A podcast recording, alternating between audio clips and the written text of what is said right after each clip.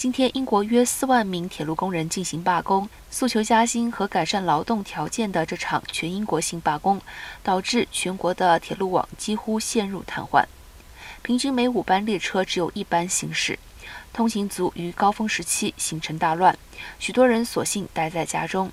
而伦敦的地铁和巴士照常发车，尽管欧洲之星员工并未加入罢工。此一通信与英法海底隧道列车仍受到联动影响而减半。英国政府则敦促工会领导干部和铁路公司解决争端。铁路运输服务可望在明天清晨恢复。